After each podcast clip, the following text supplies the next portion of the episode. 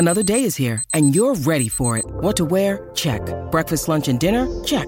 Planning for what's next and how to save for it? That's where Bank of America can help. For your financial to-dos, Bank of America has experts ready to help get you closer to your goals. Get started at one of our local financial centers or twenty-four seven in our mobile banking app. Find a location near you at bankofamerica.com slash talk to us. What would you like the power to do? Mobile banking requires downloading the app and is only available for select devices. Message and data rates may apply. Bank of America N A, member F D I C.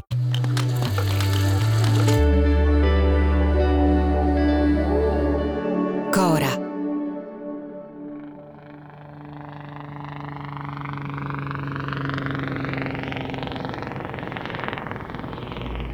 diciotto luglio millenovecentottantasei, Arena di Milano. Qualcosa come diecimila persone sono stipate sugli spalti di quello che negli anni cinquanta era stato il campo del Milan. È estate, ma il cielo è grigio, l'aria umida, appiccicaticcia. Vedrai che finirà per piovere. Tra le dieci e trenta e le undici gli sguardi sono tutti puntati sull'ingresso. ventimila occhi che si aspettano qualcosa che non succederà. Da lì non arriverà nessun pullman. In mezzo al prato c'è un uomo in giacca e cravatta, si chiama Cesare Cadeo, di mestiere fa il presentatore, il presentatore televisivo, per una rete tivù attiva solo da sei anni. E Cadeo a un certo punto invita tutti a non guardare lì, davanti, ma in su, verso l'alto, a cambiare oggetto di osservazione. E non sa che con quelle parole sta individuando la metafora perfetta per ciò che sta accadendo. Se si vorrà capire qualcosa d'ora in avanti, bisognerà cambiare il modo di osservare. Aspettarsi qualcosa di diverso. Perché, qualunque opinione si abbia in proposito, d'ora in poi niente sarà più uguale. Calcio e calciatori. Ci sono molti modi per parlarne. In questo podcast li useremo come una lente per guardare alla storia del nostro paese in modo diverso, appassionante, sorprendente. Io sono Paolo Colombo e questo è un podcast di Cora Media. Si chiama Ottanta.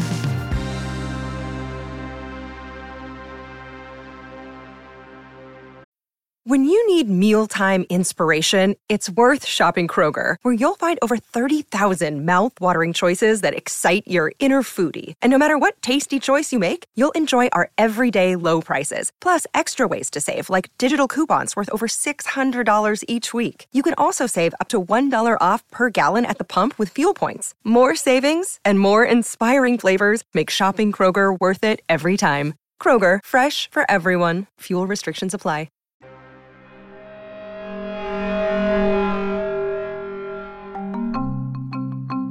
Quel giorno, all'Arena di Milano, ce ne sono di novità.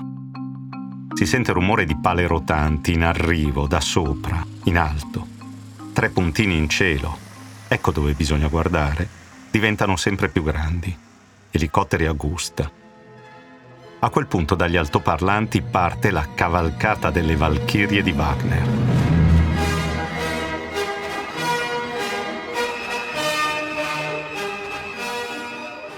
A quelli meno giovani viene in mente il nazismo. Ai più colti viene in mente la folgorante battuta di Woody Allen. Tutte le volte che sento questo pezzo mi viene una voglia irrefrenabile di invadere la Polonia.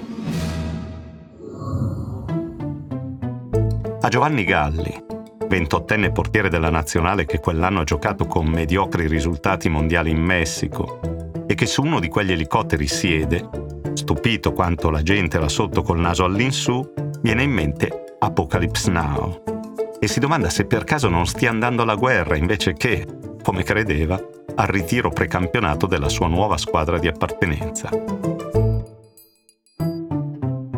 Toscano di Pisa ha infatti giocato per nove campionati nella Fiorentina, nella quale si è affermato come uno dei migliori portieri italiani, a detta di molti erede designato del grande Dino Zoff, alle spalle del quale, terzo portiere, ha partecipato alla spedizione del Mondiale vinto quattro anni prima, nel millenovecentottantadue, e ora è stato acquistato dal Milan. Ma in quel decennio di carriera non gli è mai capitata una cosa del genere. Arrivare alla presentazione estiva di una squadra in elicottero.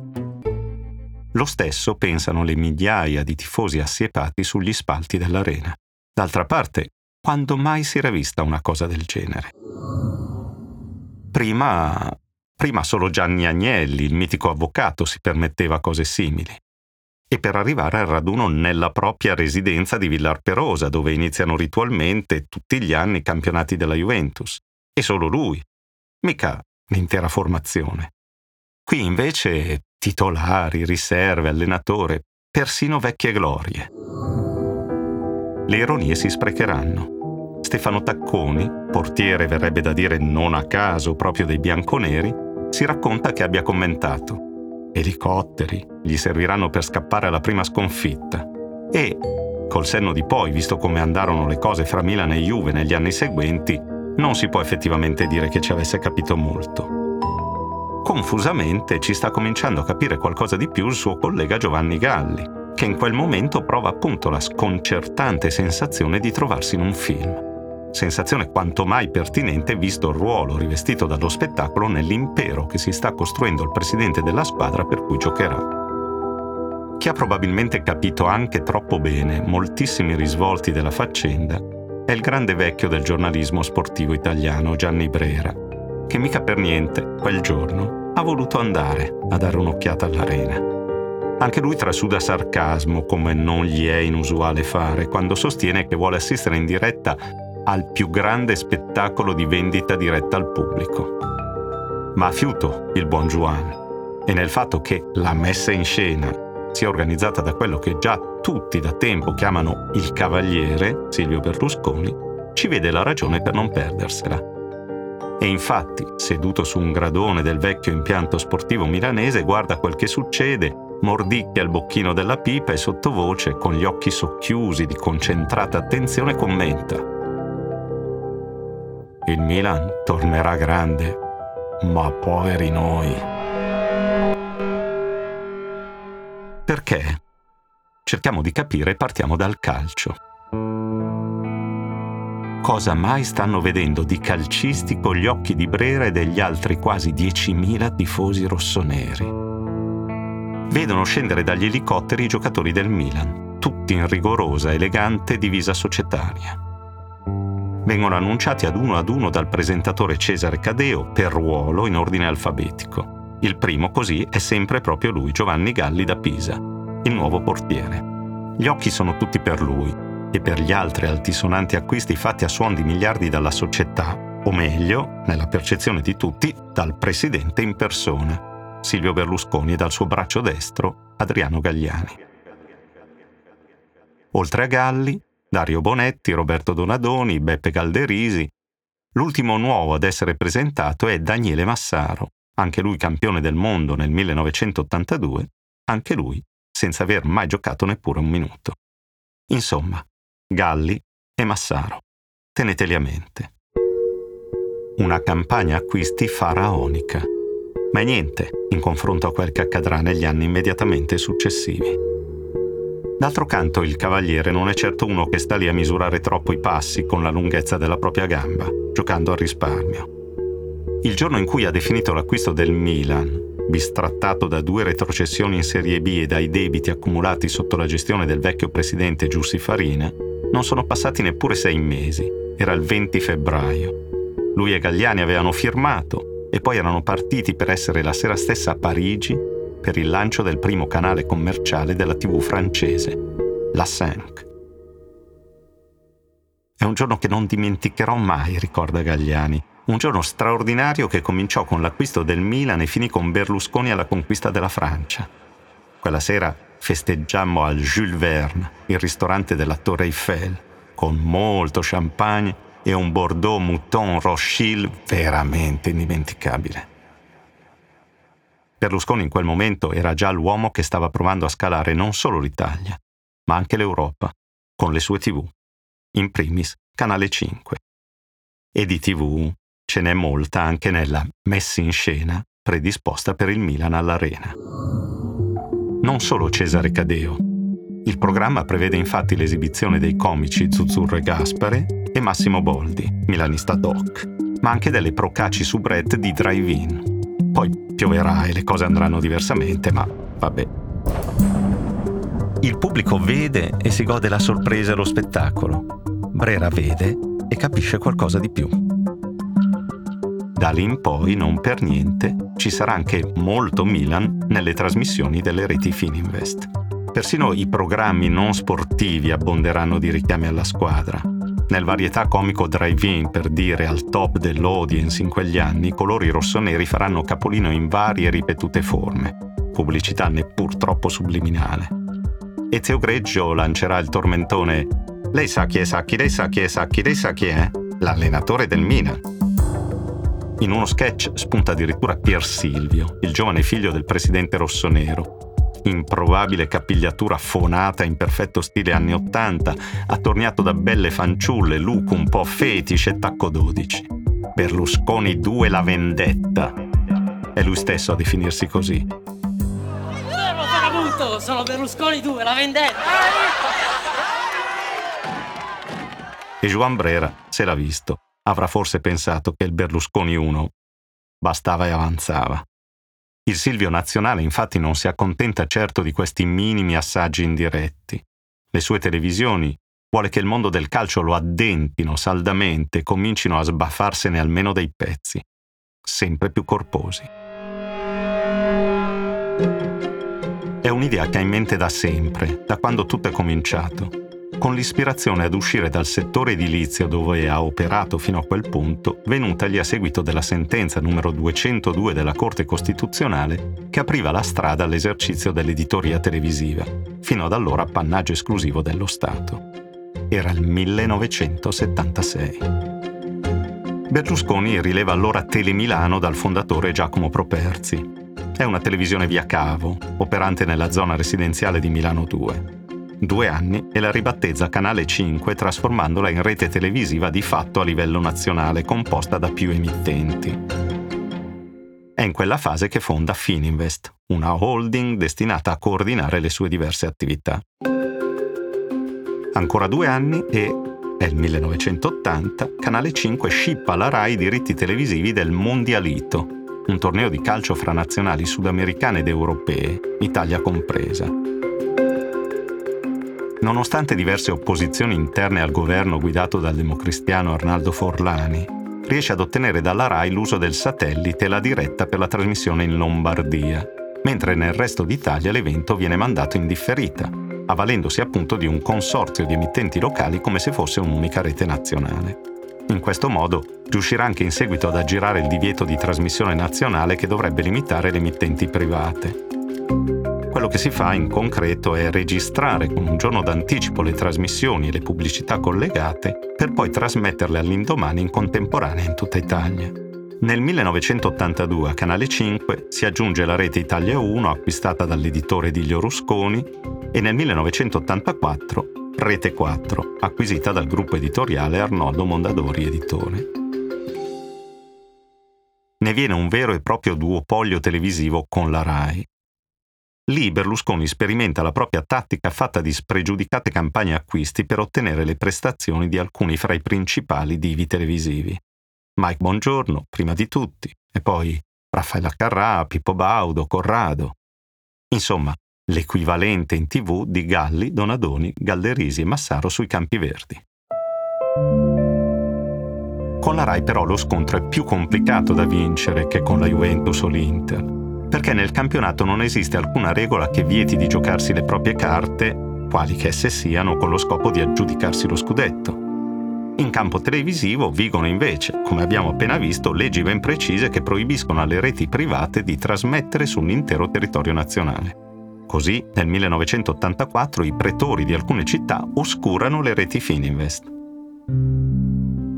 A mettere i bastoni fra le ruote della magistratura e inizia così un contrasto tra Berlusconi e i giudici destinato a protrarsi indefinitamente, interviene però la politica. Dal millenovecentottantatré alla guida del governo non c'è più un democristiano, ma un socialista, Bettino Craxi. Berlusconi è il campione perfetto della Milano da bere degli anni Ottanta, edonistica e gaudente. La Milano da bere è socialista nel midollo. E i rapporti di Berlusconi con i socialisti sono, diciamo così, già da tempo piuttosto amichevoli. Bettino Craxi, proprio nel millenovecentottantaquattro, fa da padrino alla neonata figlia di Berlusconi, Barbara.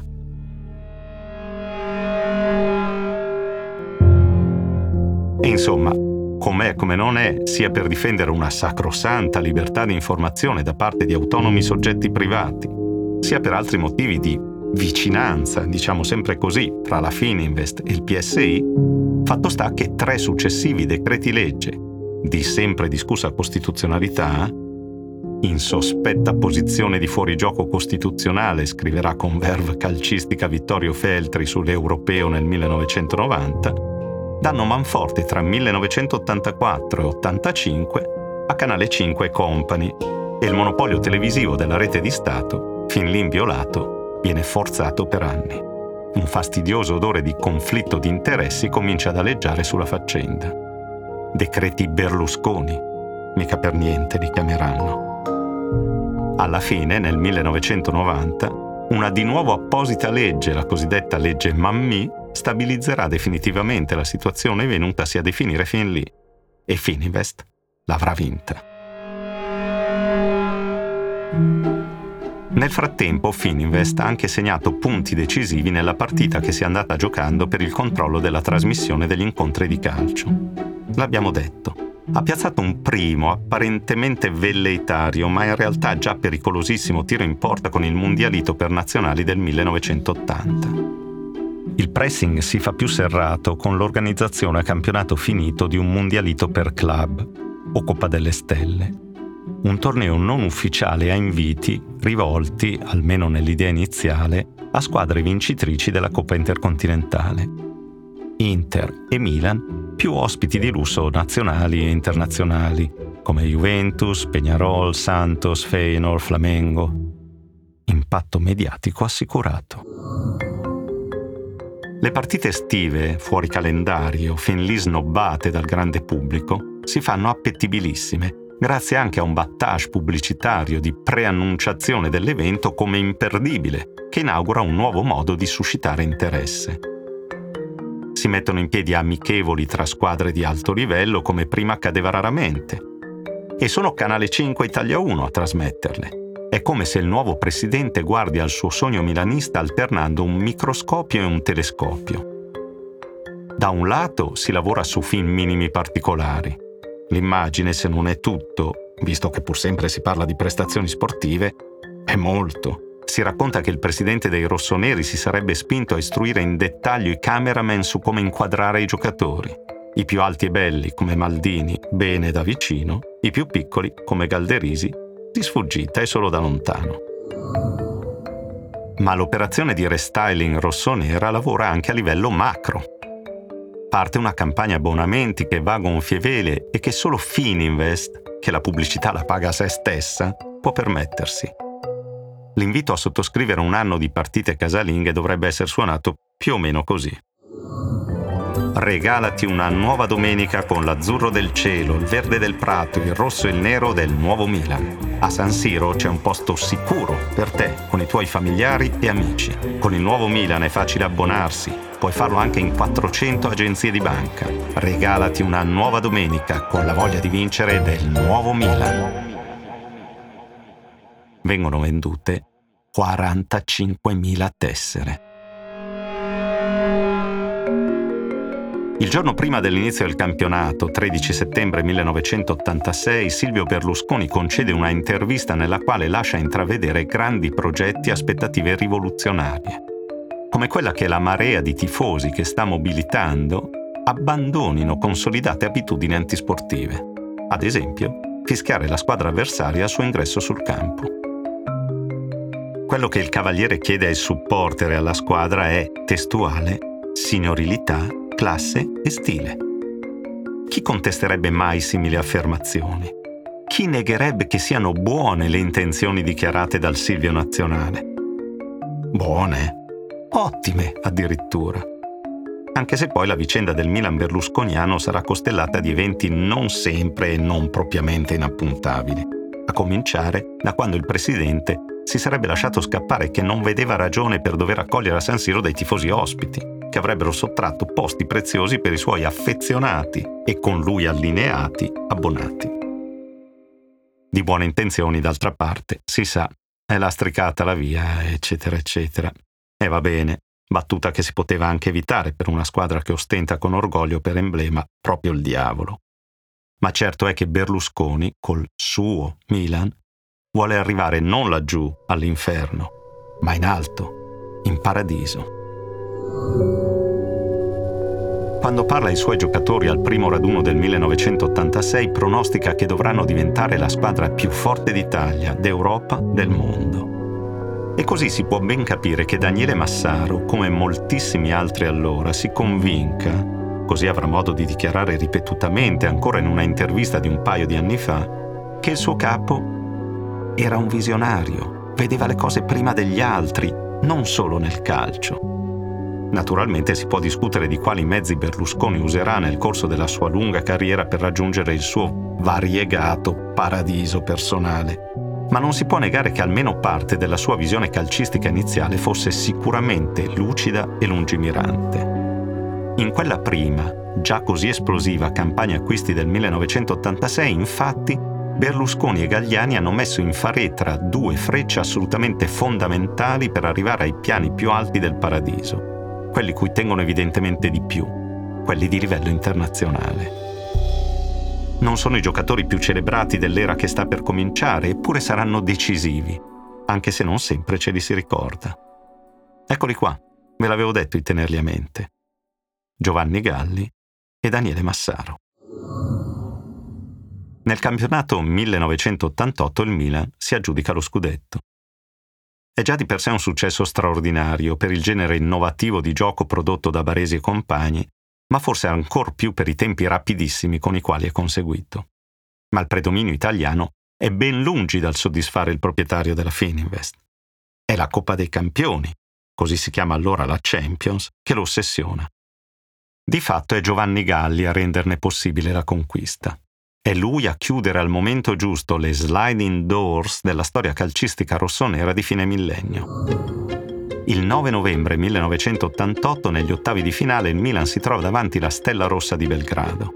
Ha pareggiato uno a uno nell'andata di quindici giorni prima. Nel ritorno resta in dieci per l'espulsione di Virdis e va sotto di un gol. Possibilità di recuperare contro l'ostica squadra jugoslava minime, ma scende una fitta nebbia e al cinquantasettesimo l'arbitro sospende la partita. Il regolamento di allora ne impone la ripetizione il giorno dopo. I biancorossi di Belgrado sono tosti, l'abbiamo detto. Uno a uno dopo tempi regolamentari e supplementari. E si va ai rigori. Salvato una prima volta dalla nebbia, il Milan viene protetto una seconda volta dal suo portiere. Giovanni Galli para ben due penalty e da lì inizia per i rossoneri una esaltante serie di risultati che li portano a far fuori nei quarti i tedeschi del Werder Brema, a umiliare in semifinale gli spagnoli del glorioso Real Madrid cinque a zero a San Siro e a surclassare in finale i rumeni della Steaua Bucarest. È da quelle due parate di Galli, senza di loro chissà come sarebbe andata, che inizia davvero il mito del Milan portentoso di Arrigo Sacchi. E di Berlusconi, ovviamente. Solo avendo vinto la Coppa dei Campioni si può giocare e vincere la finale di Coppa Intercontinentale e salire davvero in cima al mondo, cosa che al Milan riesce quell'anno e l'anno successivo, e sembra davvero imbattibile. Ma non è così. Infatti negli anni seguenti conquista ancora due scudetti, è vero, ma a livello internazionale niente. Figure decisamente più brutte che belle, anche di scarsa classe, stile, signorilità, come si diceva. Ma tralasciamo. A togliere le castagne dal fuoco al presidente assetato di visibilità internazionale per sé, per i suoi e per le sue intraprese economiche è, anche questa volta, una intuizione della campagna acquisti di otto anni prima. Uno che, a suo stesso dire, non ha mica la classe di Van Basten. Uno che, sempre a suo stesso dire, ha la maglia rossonera non addosso, ma tatuata sulla pelle. Un berlusconiano di ferro. Con il Milan gli ha dato la possibilità di coronare il sogno di una vita. Gli sono debitore. Ha fatto molto per me e la mia famiglia. È una persona speciale, dice di Berlusconi. Uno che i tifosi adottano presto soprannominandolo Provvidenza, per i suoi gol decisivi o, più simpaticamente, Bip Bip, a richiamare lo struzzo dei cartoni animati Warner Bros., avversaria di Vil Coyote. Per la velocità che lo contraddistingue e per quel suo modo tutto personale di correre che si direbbe a trazione anteriore. Sugli spalti di San Siro si dice di lui, con accondiscendente affetto, che spesso corra così veloce da arrivare prima della palla indirizzatagli e che a quel punto, stupito, si guardi attorno non capendo più perché mai si trovi lì. Insomma, a dire che la sua forza sta soprattutto nella sua dedizione e nel suo impegno. È uno veloce, appunto, l'abbiamo detto, come il suo presidente. Bene, nella finale di quella che da quell'anno è stata ribattezzata Champions League, il diciotto maggio millenovecentonovantaquattro, il Milan, per di più penalizzato da squalifiche eccellenti, si trova di fronte a una squadra, il Barcellona, che tutti reputano enormemente più forte. L'allenatore dei Blaugrana, Johan Cruyff, rilascia non per niente dichiarazioni roboanti in cui dà per scontata la vittoria. E chi spunta invece a far la differenza? Lui, Daniele Massaro, che infila due gol, uno al ventiduesimo e uno al quarantacinquesimo del primo tempo. Per la cronaca finirà quattro a zero. Un trionfo, simmetrico a quello che Forza Italia, il partito mediatico messo in piedi quell'anno, sempre a gran velocità da Berlusconi, ha intascato nemmeno due mesi prima, stravincendo le elezioni politiche e portando il suo fondatore addirittura alla presidenza del Consiglio. Un trionfo marcato a fuoco da un giocatore che solitamente non viene accreditato fra i campioni grandissimi, ma segna due gol in una finale di Champions. A quanti altri è riuscito? Via. Lo volete sapere? Pochi, solo altri sei.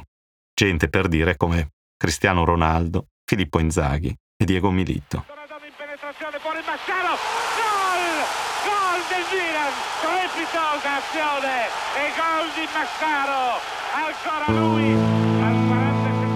Uno disposto a qualunque cosa pur di essere protagonista del gioco, uno che non si accontenta mai, in grado di occupare tanti ruoli e sempre diversi. Uno che vuole essere ovunque, che può essere tutto. Volevate un'altra similitudine che lo avvicina al presidente del suo Milan, Silvio Berlusconi? Eccola qua. È innegabile che con l'ascesa di Berlusconi comparve un fenomeno del tutto nuovo. Qualcosa ha scritto il giornalista Marco Bernardini proprio in occasione di un anniversario di quel diciotto luglio del millenovecentottantasei che crebbe spalmandosi lungo il cammino di quasi vent'anni soprattutto i settori vitali della nostra società, facendone da metronomo, dalla politica all'informazione, dallo spettacolo al calcio, fino al costume e alla cultura. Indro Montanelli, che da direttore de Il Giornale era andato in frizione con il Cavaliere in particolare al momento della sua entrata in politica, lo chiamerà con toni caustici berlusconismo, ritenendolo una grave malattia. Un altro giornalista, Massimo Fini, con intenti polemici certo non inusuali, scriverà nel duemilanove di totalitarismo antropologico di Berlusconi. Bisogna andarci piano con certe parole, il nostro scopo qui non vuole essere di polemica. Proviamo semplicemente a ricordare un po' di storia attraverso il calcio. Questo facciamo. E, storicamente, non si può non registrare che dagli anni Ottanta in poi sarà un'Italia largamente berlusconizzata, quella con cui si avrà a che fare. Si giudichi la cosa come si preferisce. Ancor di più, naturalmente, dopo la repentina, trionfale e sorprendente discesa in campo politica del Cavaliere nel millenovecentonovantaquattro. E, sia detto solo per inciso, tanto Giovanni Galli quanto Daniele Massaro si candideranno a vari livelli negli anni duemila nelle formazioni politiche di Silvio Berlusconi. Ma forse così si esagera con i parallelismi e, soprattutto, si finisce ben lontani dagli anni Ottanta, che sono l'oggetto primario del nostro racconto. Giusto dunque chiuderla qui e lasciare, come suggeriva qualcuno molto più bravo di noi a costruire romanzi sulla storia italiana, ai posteri le dovute ardue sentenze. Ottanta è una serie di Paolo Colombo, prodotta da Cora Media. La cura editoriale di Marco Villa, in redazione Francesca Pruzzese, editing di Lucrezia Marcelli, il producer è Matteo Scelsa. Supervisione suono e musica sono a cura di Luca Micheli. La post-produzione è di Guido Bertolotti. Fonici di studio sono Emanuele Moscatelli e Luca Possi. È un progetto Storia e Narrazione. Le fonti dei contributi audio sono indicati nella sinossi.